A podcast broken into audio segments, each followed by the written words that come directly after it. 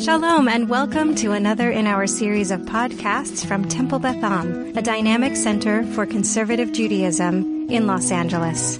This is a recording from our 2021 Passover Prep Learning Series. I'm just going to briefly introduce Rabbi Dr. Avi Havivi just by saying he is one of my favorite people on the planet and one of my favorite teachers on the planet. And when I asked him to do this, he was the first person that I could think of to teach something outside of Torah because he taught me Nach.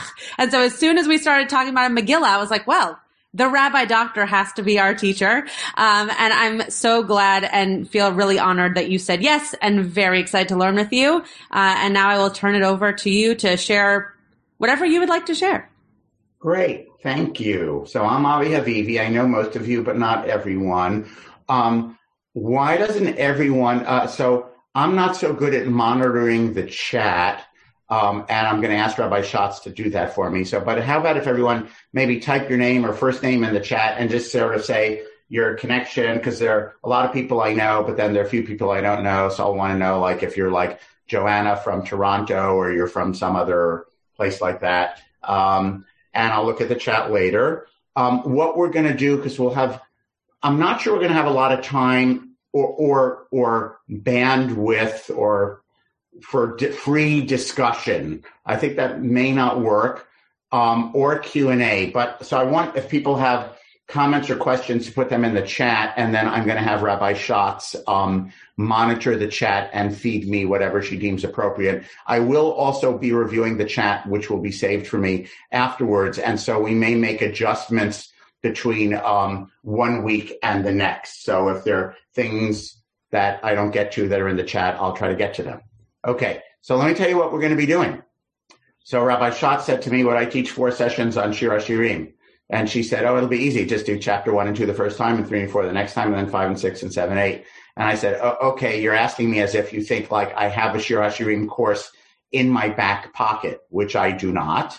But I did not want to say no to her. And so, of course, teaching something is a great opportunity to learn it. So I've been doing lots of learning and research, and it's really fun and interesting. And here's the agenda, what we're going to do. I am going to attempt to read through 2 chapters every week. We'll give you the text in a few moments. Or Rabbi Schatz, you can put the link in now. So there's a link. It's going to be in the chat, and you can open it. It is my 9-page handout for today. Okay. And... Shir HaShirim, the chapters are short, so we really could, in 4 weeks, easily read through all of Shir HaShirim. And then the cross-fertilization on the grid of what we're going to do different in the 4 weeks is many of the medievals said that there are 4 levels or 4 methods of studying Torah. And they use the acronym Pardes, the orchard, right? And Pardes stands for Pshat, Remez, Drash, and Sod. Pshat means the simple, superficial meaning of the text in context, okay? It goes out of order. It should be Padres, but the word is Pardes. Then the next level is Drash, which is Midrash. Remez is interpreted to mean allegory, and it usually means philosophical allegory, because the medieval Jewish philosophers saw a lot of the things in the Bible as allegory. Now, I don't actually know anything about medieval Jewish philosophy, so this is an area that I was not able to master sufficiently in the, whatever it is, 6 weeks since Rabbi Schatz asked me to do this class. So we're going to do probably some medieval commentators, Mefarshim, who do talk about, use allegory. And actually, the truth is the Midrash on Shir HaShirim is mostly allegory also, but we're not going to do medieval philosophy because I don't know anything about medieval philosophy. And then the last one is Sod, which means esoteric knowledge, which is Kabbalah. So we'll try to look at some. So this week we're going to talk about, so every week we're going to do Pshat, meaning we're going to read 2 chapters of Shir HaShirim, and we're going to try to understand what it means. We're going to do it all in English. I will make reference to the Hebrew. So for the people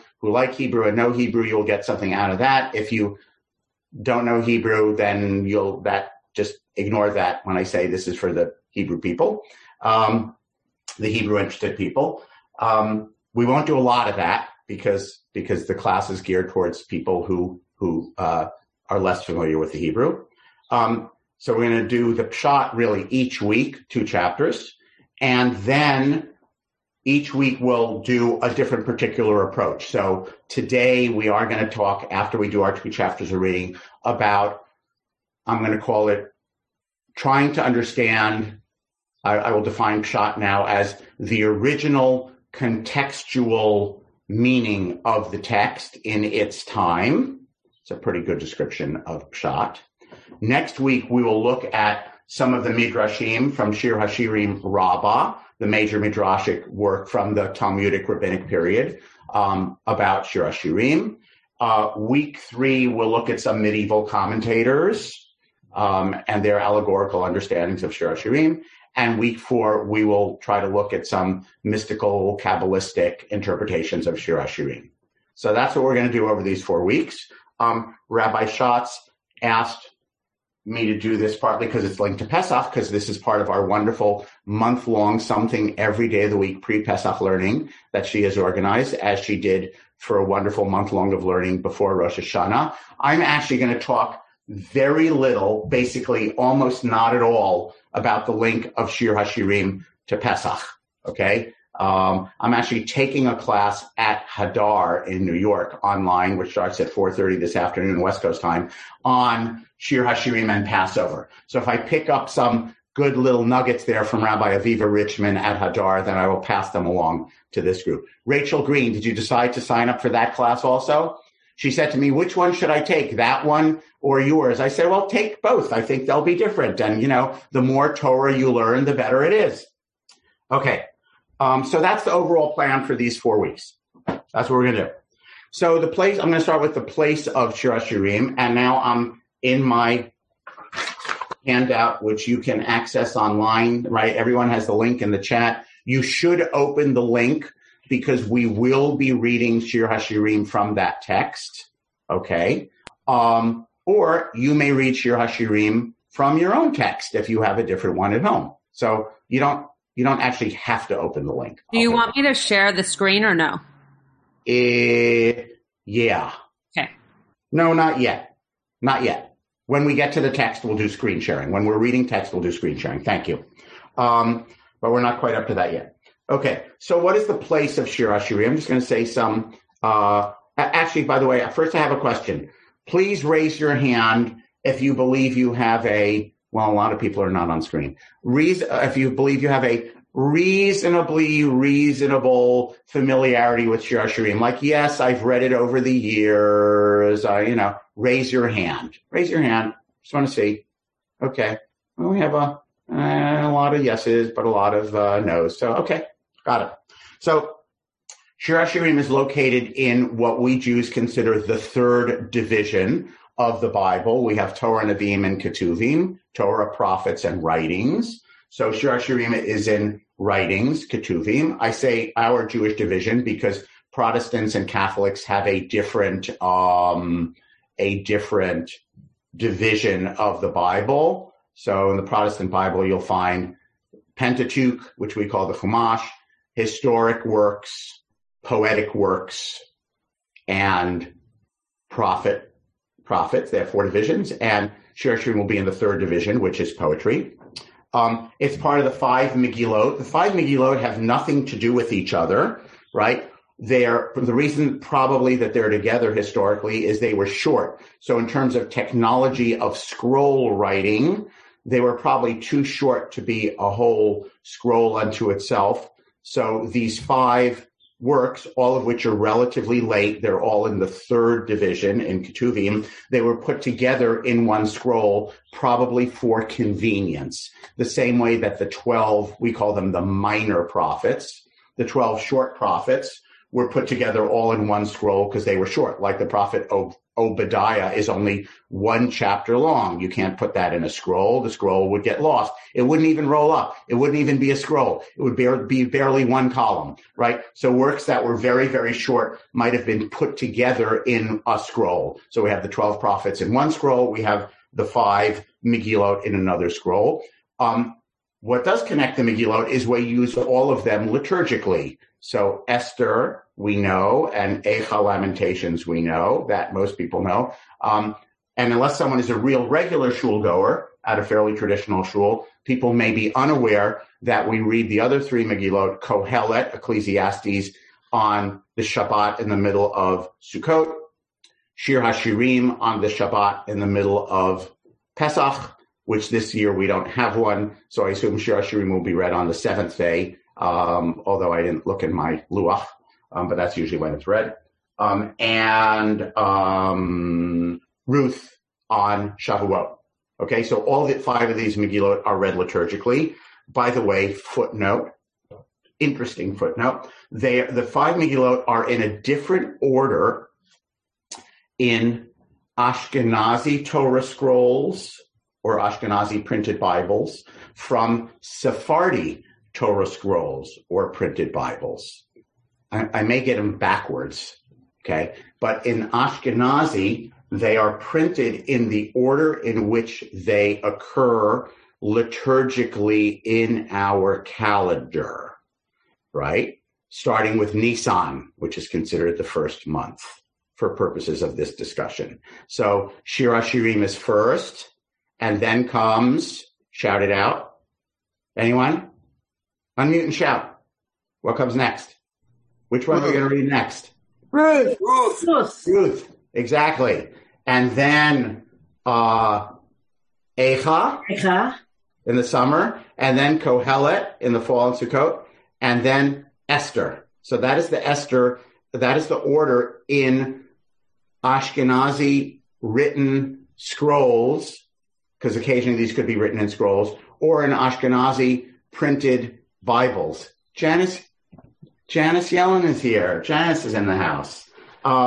Sephardim have it in the order of when they are believed to have taken place historically. So which one took place historically first? Anyone can shout it out.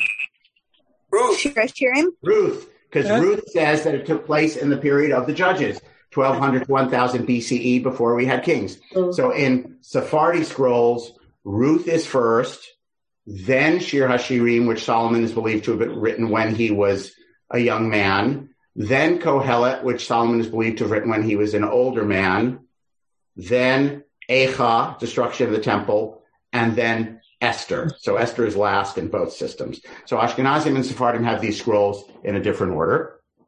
The Shir HaShirim is connected to Pesach. Why? It's about springtime, young love in springtime, and most of the Jewish tradition, the bulk of Jewish interpretive tradition over the centuries has seen Shir HaShirim to be a story of a metaphor of God's love for Israel, and when did we first fall in love and get together? It's when we first got together with God as a people, the exodus of Egypt. So this is the origin of us as a people. You can think of it as Passover is the birthday party of the Jewish people as a nation, right? So we read on Pesach the scroll that has to do with both springtime, because Pesach is a spring festival, as well as the beginning when God and the Jewish people started to date, so to speak, metaphorically. And liturgically, Shir HaShirim is read on that Shabbat in Pesach. Some people actually read it at the Seder, Passover Seder, in the latter part of the Seder. And you may be familiar with, actually, some Mizrahim and Sephardim read Shir HaShirim every Friday night, actually, right before Kabbalat Shabbat. Rabbi Schatz. Yeah, Joel Elkins had a question that I think has to do with exactly what you're talking about right now. He said, traditionally, the entire Tanakh and even oral law was given on Har Sinai. Does this include Shir HaShirim, even though it was written by Solomon? It's a great question. I don't believe there are any authorities, even traditional, who say all of Tanakh was given on Har Sinai.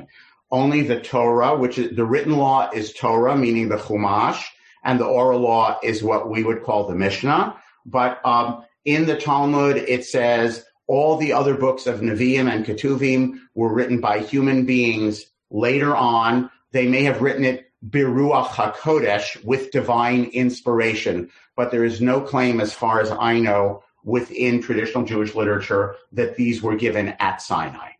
Okay, thank you for asking that so I could clarify.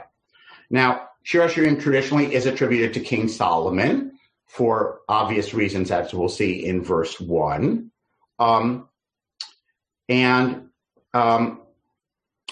Of all the biblical books, Shir HaShirim really stands out as unique.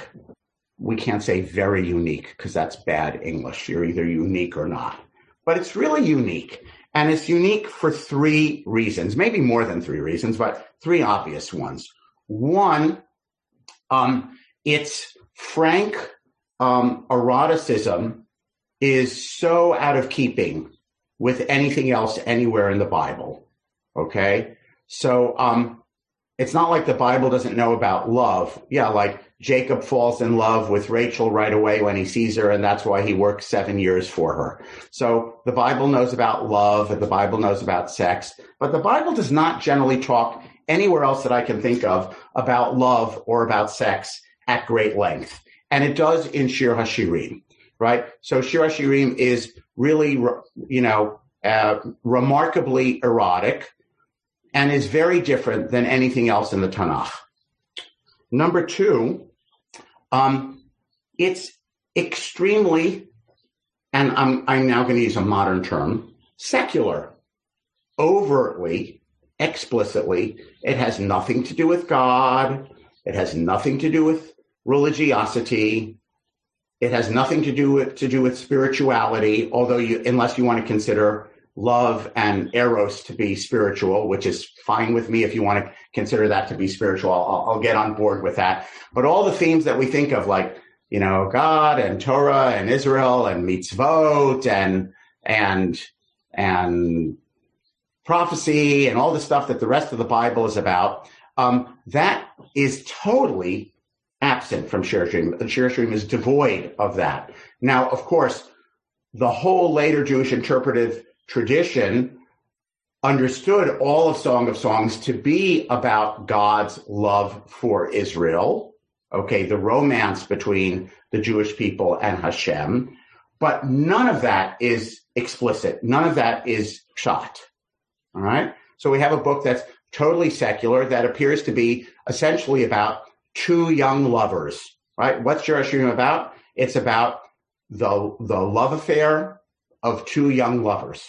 Third aspect of Shir HaShirim, which makes it really unique in Bible literature, is what I'll call the female voice or the feminine voice. You will see I will give you a text of Shir HaShirim to look at, which I have labored at long and hard, struggling with word and different fonts to put the man and the woman in different colored fonts so you could see. And what you will find is the majority of Shir HaShirim is said by the woman, not by the man. And we'll also see the eroticism is just as explicit on the part of the female as on the part of the male, right? It's kind of shocking, again, when you compare it to the rest of Tanakh. Not necessarily shocking compared with what you felt like or did when you first fell in love at age whatever, right? But we don't have that anywhere else in the Bible.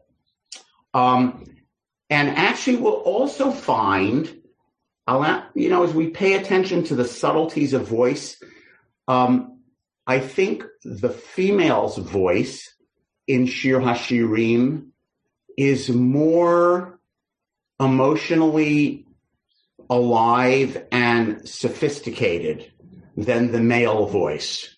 The male voice is like, oh, you are so good looking, okay? And the female's voice is much more subtle than that, although there is a lot of your thighs are so hot, okay? You'll pardon me for putting it that way, but that's what we'll be reading. But the female is more emotional and nuanced, and there are some modern scholars who think of Shir HaShirim as poetry that was written by, and perhaps the book as a whole pulled together and composed by, a woman or women. right? So what we find the female voice in Shir HaShirim much more than we do really anywhere else in the Tanakh. So frank eroticism, its secularity, and the female voice are three reasons that make Shir HaShirim really a very distinctive biblical book. I put this in my outline in brackets. I'm just going to put it in brackets because I want to acknowledge it, but I don't have time or bandwidth to talk about it. Shir HaShirim is what we would call nowadays extremely heteronormative. Okay. And I wonder how queer people read it. Do they say like, oh, I get out of it what I get out of it, or I find this alienating? So it is a very sexy in a traditional heteronormative. There's a guy and a girl, and the girl likes the guy for certain guy characteristics, and the guy likes the girl for certain girl characteristics. And I think I just want to say we could read it in a queer context, and people might find different things in it. I'm not going to do that because that's not my field, but I just want to put that out there. And one question that I want us to keep in mind as we read through Shir HaShirim is Shir HaShirim just, I'm going to put it in air quotes, a collection of love poems, or does it have a sort of trajectory to it? Is there a plan? Is there a story? Okay. I guess I'll foreshadow and say I think there is sort of a story and a trajectory, but it can be tricky to follow and it's not obvious. And there are points when we're reading when we feel like, oh, it's a love poem and here's the next love poem and here's the next love poem. And it's just a series of love poems. So did someone just say, oh, I'm going to take love poems. I'm going to stick them all together. Don't worry about the order of them. Or is there some order that makes sense? So I'm going to leave that question to hang for the next 4 weeks. We'll come back to it. Okay. The other thing that Rabbi Schatz is going to put in the chat is there's a phenomenal one-volume commentary on Shir HaShirim in the Jewish Publication Society series of Bible commentaries, which I think it normally costs either $75 or $90, but it's 40% off. I just got an email this morning. They're having a pre-Passover sale. JPS was bought several years ago by University of Nebraska Press. So I've asked Rabbi Schatz to drop it into the chat for everyone in case you want to get that volume. Okay. And Rabbi Schatz, and now you can screen share, please, with my handout. Okay, scroll down. Okay, keywords to know and follow. Wait, back. Keywords to know and follow. Okay, so the man refers to the woman as Ra'ayah, which is female of the Hebrew word Reah, Resh, Ayin, which has nothing to do with Ra, evil. Reah means friend in the sense of mate. Hey, mate, my friend. And he refers to her as the Ra'ayah. In this translation that we're using, it's translated as darling, okay? Because it's not, the translation is not originally in colored font. They want you to be able to follow when the man is speaking to the woman and when the woman is speaking to the man. So the JPS translation, which we're using, when he says Rayati, it's referred to as my darling. So darling is the woman.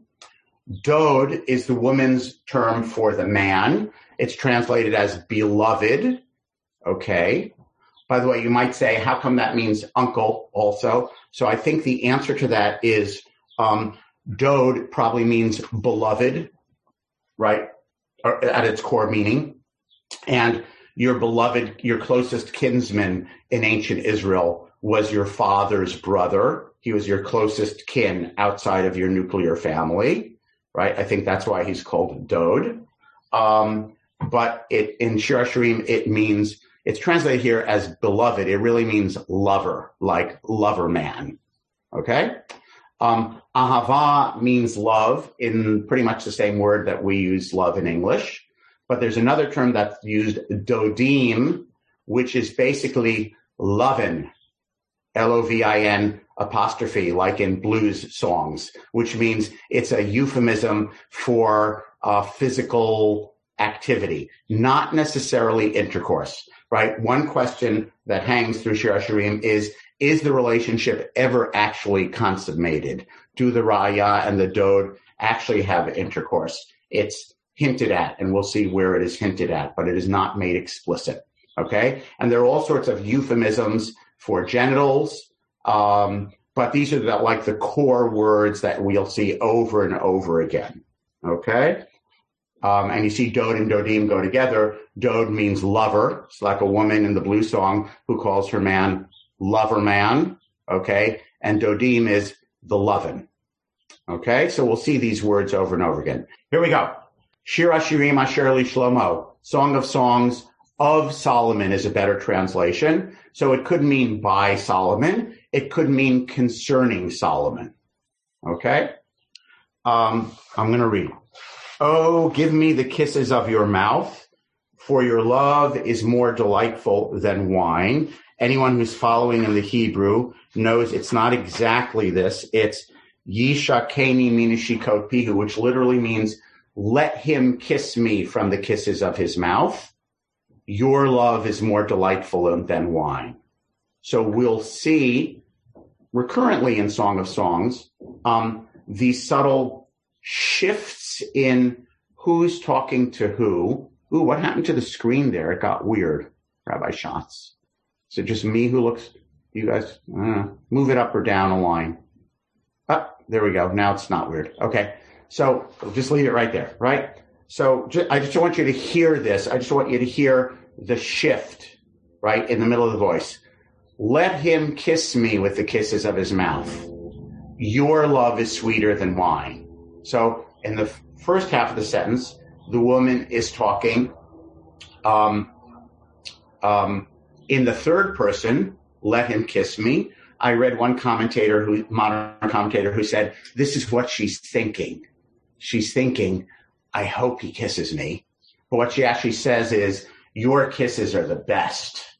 By the way, in the Hebrew, it's relatively obvious when the man is talking and when the woman is talking, because Hebrew is a highly gendered language without a neuter, okay? So it's obvious Pihu is his mouth, right? So it's obvious that the woman is talking about the man. So what I have in red and what I have is blue is the woman's voice and the man's voice. For the most part, it's not guesswork on my part. There are a few sentences that are a little bit controversial, but in general, it's pretty obvious in Hebrew when the woman is talking, when the man is talking. Okay? So she goes on. Sorry, you know what I'm going to do? You actually have the text in front of you.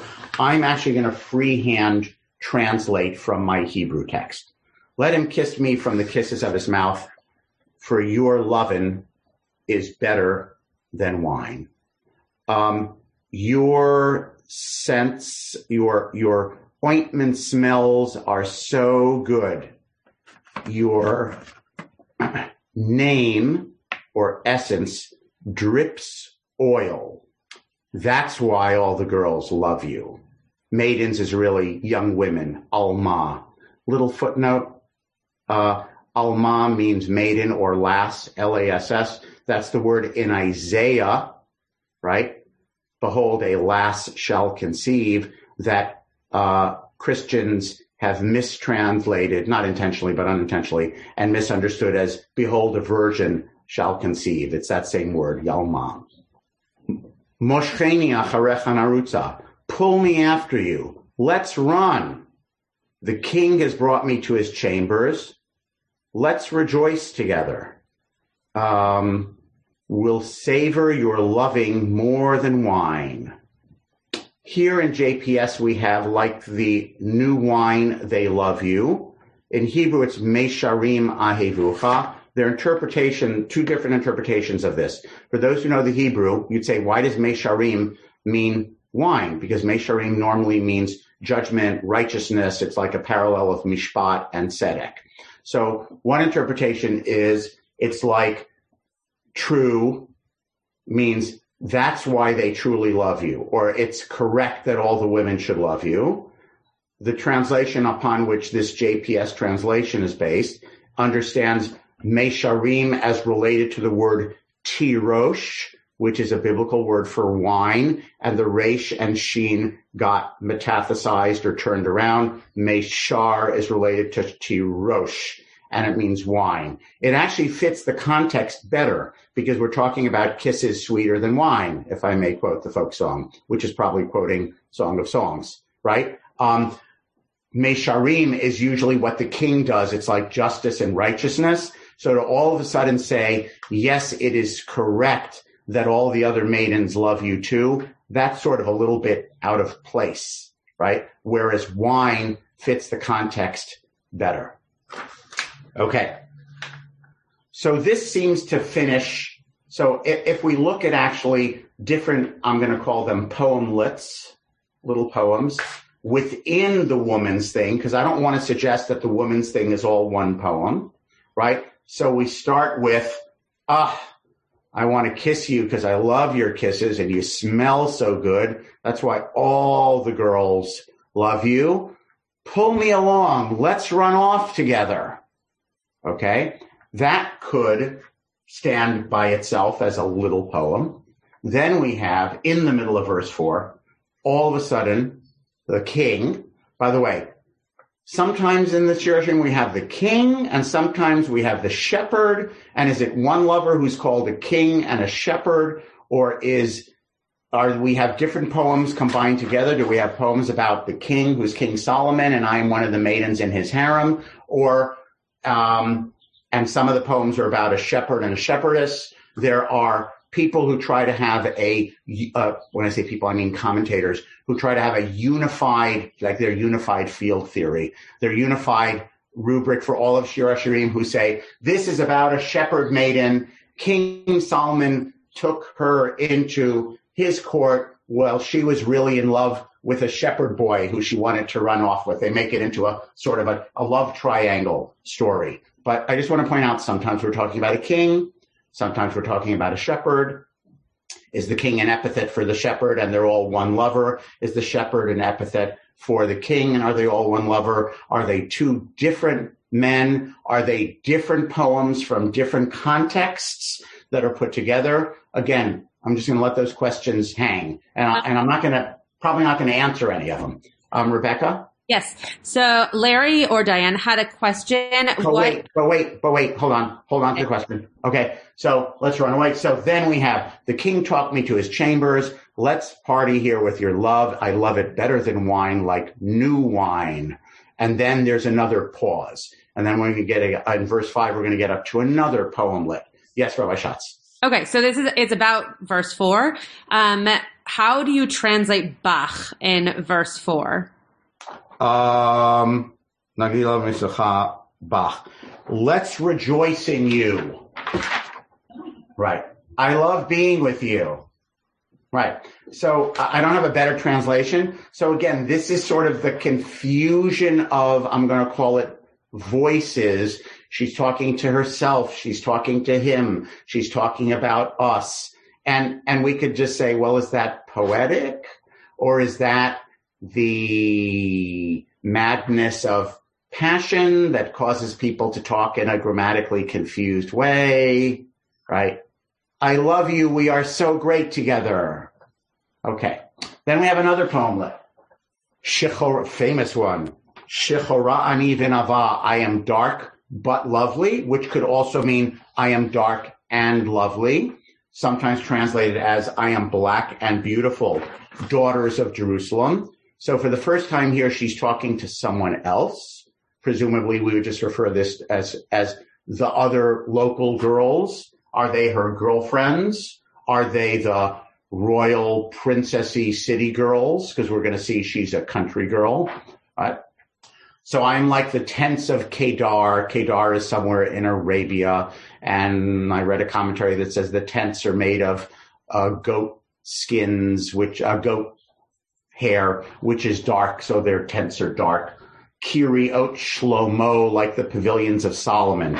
Now, I'm dark like the dark goat hair, that's one thing, but why are Solomon's pavilions dark? I don't know. Some scholars say it's not really Shlomo, it's some other, it's a It is a, forgive me, scribal error for some other tribe from Arabia near Kedar. All right? So I'm dark. Don't stare at me. Don't look at me like that because I'm dark. The implication, of course, is the daughters of Jerusalem are not dark, right? They are fair-haired city girls. I imagine them, you know, they carry those little parasols to keep the sun off their skin, right? So I'm dark. Why am I dark? Because the sun has gazed upon me. I don't quite know why this is the translation of Shishazaphatni. We would ignore the simplest meaning is because the sun has tanned me, right? We'll see in a moment how I got dark. My mother's sons, which is another way of saying my brothers, were angry with me. They made me guard the vineyards. I didn't guard my own vineyard. So I want to pause here. So my brothers were angry at me. So they said to me, you got to go stand out in the sun and watch the vineyard. That's how I got so dark. That's the sort of simple idea here. Okay. Why the brothers? We tend to think, superficially, we think that biblical society was patriarchal, but not necessarily. Some of the time it was fratriarchal. The people who were in charge of the single women's safety and chastity were the brothers, right? Sadly, we read this sometime, you know, in the paper when you read about like these honor killings in the Middle East, like there was a young woman who ran away with some guy and the family feels she's dishonored. Sometimes the people who kill her are her brothers. It's the brothers who are responsible for the family honor. Sorry to bring that up in Shir HaShirim. It's very upsetting. How do we know from the Bible, by the way? Can we think of a story where it's the brother who is in charge of the sister getting married off? Can we think of a story from the book of Genesis? Anyone can shout it out. Dinah. Dinah's, right. Dinah is like one of those Middle Eastern stories. They're concerned, right, for her virtue. Yes. What other story from Genesis? Not an unhappy story. Rivka. Rivka. Yeah. Rivka. Rebecca. Who comes to the fore with Rivka's household and does the speaking? It's not her father Bethuel. It's Lavan. Who's the one who runs out to the well to greet Jacob and come stay with us? Right. It's Lavan. Right. So basically, we do have in some Middle Eastern cultures, ancient cultures, some of them still contemporary, may have been it was the brothers of the girl who were the ones who were the guardians of the virtue. So my brothers, they were angry at me and they said, you go stand watch in the vineyard over there, right? They gave me some chore to do. That's why I got dark. I didn't guard my own vineyard. Now, as we'll see, vineyard sometimes here is a euphemism for the woman's sexuality. And could it mean they sent me to double entendre, they sent me to guard the vineyard, but I didn't remain chaste myself? Could it mean they sent me to guard the vineyard, but I didn't guard my own territory? Because if I would have guarded my own territory, I would still be with my shepherd lover. Don't know. Just want to let it hang there. So now she's talking to her lover man. Tell me, you whom I love so well, where do you pasture your sheep? Where do you rest them at noon? So she's clearly not talking to King Solomon, right? Talking to a shepherd, right? So where are you going to be when your sheep recline at midday? I don't want to be wandering around among all the other shepherds. And now the man speaks. Well, if you don't know, beautiful, most beautiful woman, go out, follow the tracks of the sheep, and graze your goats at the various shepherd herds or shepherd tents. Then there's a pause. That's his answer to her question. And then he seems to go into something like another little poemlet, right? I liken you, my darling, to the mare in Pharaoh's chariot. Now, in our culture, this would not be considered a compliment to a woman in general, right? You are like a horse. Yes? But of course, that's not what it means. We have to imagine, what does it mean? Pharaoh's chariot. Pharaoh probably took very good care of the horses, right? So imagine a horse being, I don't know, sleek, shiny, well brushed, something like that. Okay. So you're like a beautiful mare in Pharaoh's chariot. Your cheeks are comely with plaited wreaths, your neck with strings of jewels. I do have to say, the man does tend to dwell on the physical in Shir HaShirim. We will add wreaths of gold to your spangles of silver. So it's like you're beautiful and you got this beautiful jewelry. You are so beautiful. That's his poem. Then we have back to the voice of the woman. So we're back to the king. While the king was on his couch, my nard, which is an ancient spice, don't ask me what it smells like, gave forth its fragrance. We have lots of fragrances in Shir HaShirim. All the modern commentators say, by the way, these fragrances, these plants, they were not all native to Eretz Yisrael. Most of them were not native to Eretz Yisrael. Most of them, they were imported, and they were expensive and exotic. Okay? So, my beloved to me is like a bag of myrrh lodged between my breasts. Which I want to point out could either mean, and by the way, this works in Hebrew and in English, either he is like, you have to imagine the bag of myrrh being some little thing she wore around her neck, a little, what do we call that? A little sachet? I need a woman to show. Is that the word? A little sachet with herbs in it that she wears around her neck to smell nice. So it could mean that the sack of myrrh, my beloved, is to me like the sack of myrrh that I have lodged between my breasts that I'm wearing right now. Or it could also mean my beloved is lodged between my breasts, just like a sack of myrrh. He is reclining with his head in the place where my sachet of fragrances usually is. My beloved to me is like a spray of henna blooms from the vineyards of Ein Gedi. And apparently henna does grow in Ein Gedi, I read. Okay. So he is like my perfume. It conveys its perfume, its scent. It's also intimacy because the woman wears these things on her person. The man, perhaps lying lodged between her breasts, gazing up into her eyes, says, "Ah, you are fair, my darling. You are fair with your dove-like eyes," which he doesn't say in Hebrew. He just says, "Einayich Yonim, your eyes are doves." Yeah, I think, I don't know why the JPS had to make it better English. They should have just said what he says, your eyes, they're doves. And again, you have to imagine people, they're in love, they're gazing at each other, they're filled with love, infatuation, sometimes passion, and they're not necessarily grammatically coherent. Okay, or speaking in full declarative sentences. He says, Einayich Yonim, your eyes are doves. Now, where am I? Sorry. Give me a second. Yeah. And I want to go to the Hebrew for a moment of these two verses, which are the two verses. Rabbi Schatz, could you just scroll down? To keep going, right there, stop. So right at the middle on page 3 here, the new page, right in the middle of the first line where we have the samech, which means there's a little space in the scroll where the scribe left it, okay?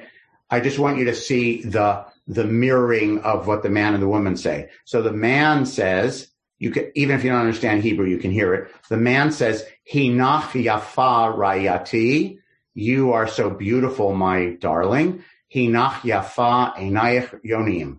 You are beautiful. Your eyes are doves. She then says, Hinecha yafeh dodi. She uses the same word. In Hebrew words, it's yafa and yafeh. It's the same word for a woman or a man. In English, it doesn't work because in English, we would tend to say beautiful for a woman and handsome for a man. But I want you to realize it's actually the same word. It's just gendered differently. Hinecha yafeh dodi. You are beautiful male, my lover, afnaim, and our bed. Now you can go back to the English. Rabbi Schatz, scroll back up. Our couch is in a bower or something like that. We're reclining on something cushy.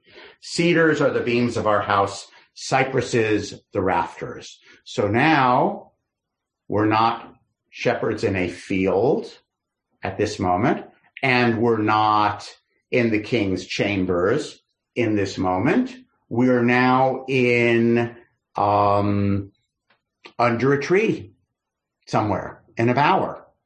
Okay, because so she's saying, you know, the lintels and the doorposts of our chamber here, our bayit, are trees.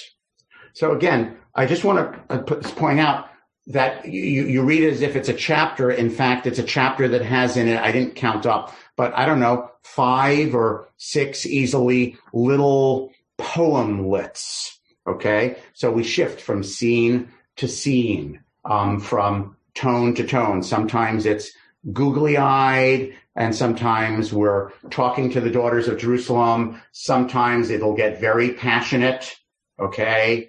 Sometimes we're gazing at each other's body parts, right? We'll see more of that later. So we have all of these shifts. This is clearly not one continuous thing. Okay, I'm going to pause to see, Rabbi Schatz, if there are any urgent questions. I want to make sure to read chapter 2, because I want to stick to that part of our agenda.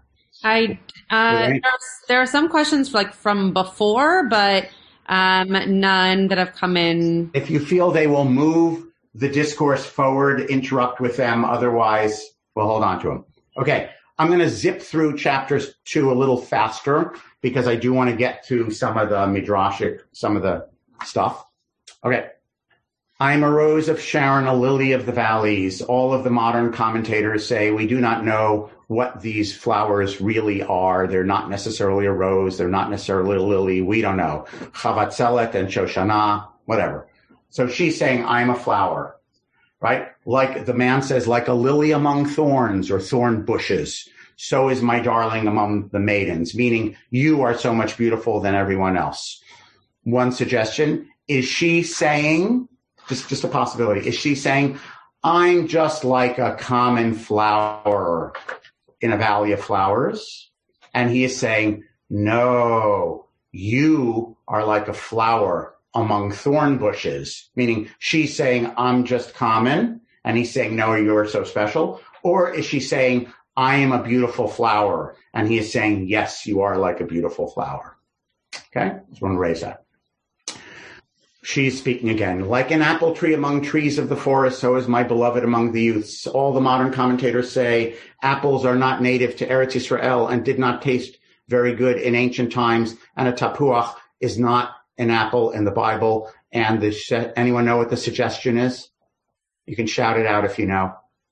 Apricot. The answer is apricot. So several of the modern secular Bible commentators say it's an apricot. Okay. Tapuach in modern Israeli means a apple, but the modern scholars and archaeologists say people in the land of Israel did not grow and eat apples back then, so tapuach does not mean apple tree. So like a fruit tree among the trees of the forest, so is my beloved among the youths. I love to sit in his shade, and his fruit is sweet to my mouth. He brought me to the banquet room, and his banner of love was over me. V'diglo alai ahava. Now that makes it sound a little bit like Solomon. Banquet room. What is the banner of love? What does that mean? Some moderns say that there's a rare poetic meaning of dagul, means to look. Okay, and that would fit better. He looked at me with love. V'diglo alai ahava might mean he looked at me lovingly, which certainly fits context better. Now she is saying, we imagine her as like a southern belle, right? I'm faint with love, right? Sustain me with raisin cakes. Refresh me with apricots, for I am faint with love. His left hand was under my head. His right arm embraced me. I adjure you, O maidens of Jerusalem, by gazelles or by hinds of the field. Do not wake or rouse love until it please. This is sort of one of the hard to understand, but clearly important lines of Shir HaShirim. She's talking to the other maidens. And what does it mean to say, don't wake or rouse love until it please? Does it mean don't force us to be together until we're ready, or don't? I'm entirely clear. I'm just going to let the question hang. Hark, my beloved, or Kol Dodi, the voice of my beloved. There he comes, leaping over mountains, bounding over hills. My beloved is like a gazelle or like a young stag. There he stands behind our wall, gazing through the window, peering through the lattice. My beloved spoke thus to me. So just a few verses ago, again, just to shift how you see we're not in the same poemlet. Just a few verses ago, we were saying he took me into his banquet room. Now she's saying, I see him peering at me through the lattice. Remember, a window in ancient times wasn't like a clear glass thing, right? I see him, he's peeping in, right? He's peeping in at me, and he's whispering to me. Why does he have to come to the window and whisper to me? Because they're not married, right? So he comes to the window, and he's whispering to me, and he says, hey, let's run away. Arise, my darling, my fair one, come away. For now the winter is past, the rains are over and gone. The blossoms have appeared in the land. The time of pruning has come. Zamir means either pruning season, which is in spring, or it could also mean the time of singing. The word zamir means pruning or singing. By the way, because it's poetry, maybe it means both. Okay? The song of the turtle dove is heard in the land. The green figs form on the fig tree. The vines in blossom give off fragrance. So what time of year are we talking about? Spring. Springtime, when a young man's thoughts of fancy turn to love. Okay? So it's clear here, spring is used as a metaphor for our love is blossoming. Arise, my darling, my fair one, come away. So the man is saying, everything is in bloom, sweetie. Let's run away together, he says through the window. Could you scroll down a bit there, Rabbi Schatz? Oh my, I'm not sure why this line in our JPS translation is in quotes. I don't know. Oh my dove in the cranny of the rocks hidden by the cliff. Let me see your voice. Let me hear your voice, for your voice is sweet and your face is comely. Now she is speaking again. This is another cryptic line.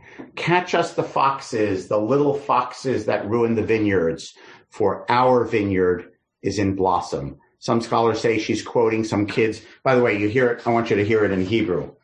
Echezu lanu shu'alim. Where'd it go? Sorry. Give me a second. Echezu lanu shu'alim, shu'alim ktanim, mechablim kramim. That's fetch us the foxes, the little foxes that harm the vineyards. Some people say it's like almost like a kid's nursery rhyme, right? Does it mean guard us against the foxes?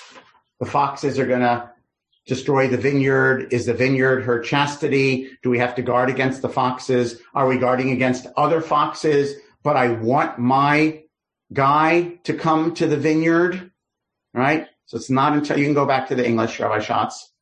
So is she quoting something? Is it a double entendre? She is certainly saying, my vineyard is in bloom, right? Our vineyard is blooming now. Right? So is that seems to be a suggestion of sexuality. It's about their love. It's about their passion. Okay. My beloved and mine, and I am he, I am his, the one who browses among the lilies. When the day blows gently and the shadows flee, set out my love, the woman is saying to the man, swift as a gazelle or a young stag for the hills of spices.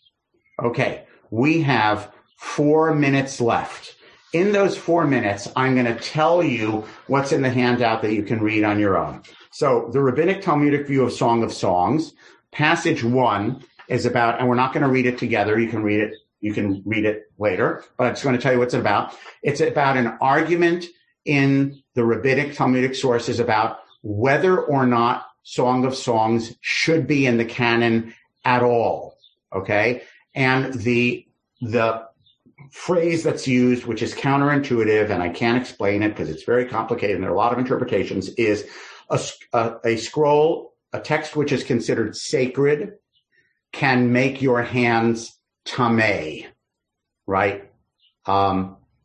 Contaminated. Now, isn't that counterintuitive? Sacred scroll should be tahor. So it is. There are many reasons that are given both by the traditional sources and modern sources about why a sacred skull makes your hands tamei or defiled. Just accept it at face value. So the argument is, what are the texts that make your hand tamei and which ones do not?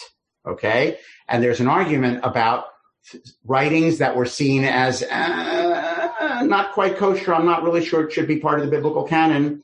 And they are Kohelet, Ecclesiastes, and Song of Songs. And there's an argument about it, right? Some rabbis say yes, some rabbis say no, some rabbis say it was a dispute. Rabbi Akiva says, no. There was never an argument about Shir HaShirim. Shir HaShirim is the holiest of all writings.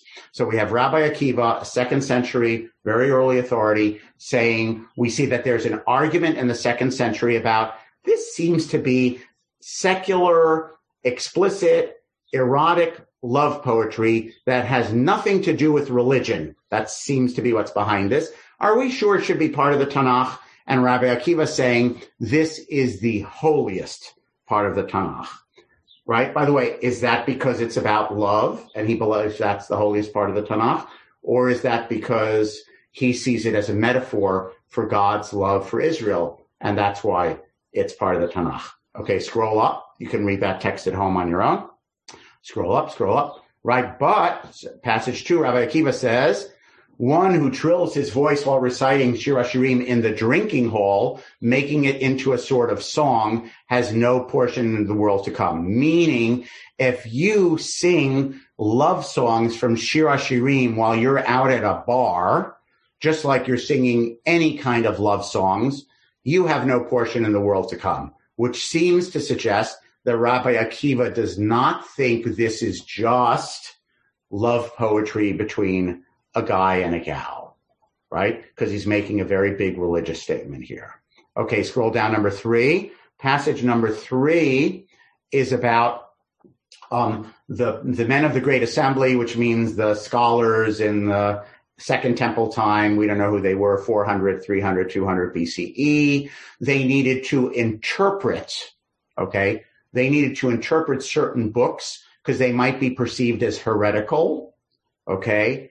Kohelet, Proverbs, and Song of Songs, because they all have passages in them that might contradict things that it says in the good, proper Torah religion. And then the passage has something from Proverbs and something from Kohelet, which I left out. But if you scroll down, because it says, hey, let's go out to the fields in chapter 7 and spend the night together, which you would think, according to Leviticus, would be forbidden because they're not married, okay? So it says the men of the Great Assembly interpreted this, meaning there seems to already be in early rabbinic times a sense that we have Shir HaShirim as part of our canon, not because it is love poetry and we want to have love poetry, okay? But rather because it is interpreted as a way that it is not actually love poetry between a man and a woman. It has a deeper religious meaning. And that's the basis of the whole Jewish interpretive tradition. Let's scroll down. I'm going to take about 2 more minutes. This says that Song of Songs was written by Solomon, and he wrote 3 books, Kohelet, Ecclesiastes, Proverbs, and Song of Songs. And there's an argument, different sources, about when he wrote them in his life. Scroll down. Rabbi Schatz. Modern Bible scholars look at Shir HaShirim. Okay.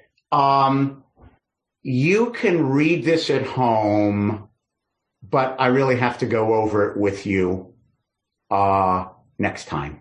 So actually, we're going to pick up here next time and go on to Midrash, because you can read it at home and you'll probably understand what I mean, but it is worth going over why I have this here, because it's going to help us think more about Shir HaShirim.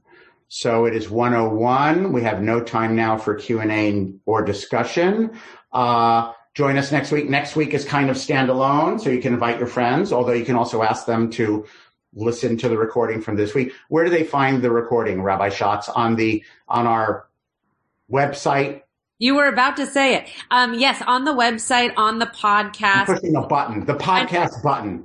Right. There's a podcast button, exactly. Right. And you can find it there, and it'll be listed under Passover series. And where will they, if they didn't get the text, where will they get that? I'm going to send it actually to Bert to have it attached to the podcast. Excellent. So attached to the podcast will be a text if you want to read it or download it. And we are going to pick up where we left off next time. And we are going to do chapter 3 and 4 next time. And I will do less introduction and be more mindful of the time. So we can, because I have an agenda. Okay. All right. Yashar Koach, this was wonderful. Thank you so much. Yashar Koach, Rabbi. Be Torah, stay healthy. You have been listening to another in our series of podcasts from Temple Beth Am, a dynamic center for conservative Judaism in Los Angeles. If you enjoy these podcasts, we invite you to write a review on the Apple Podcast site or wherever you get your podcasts. For more information about Temple Beth Am Los Angeles, go to tbala.org.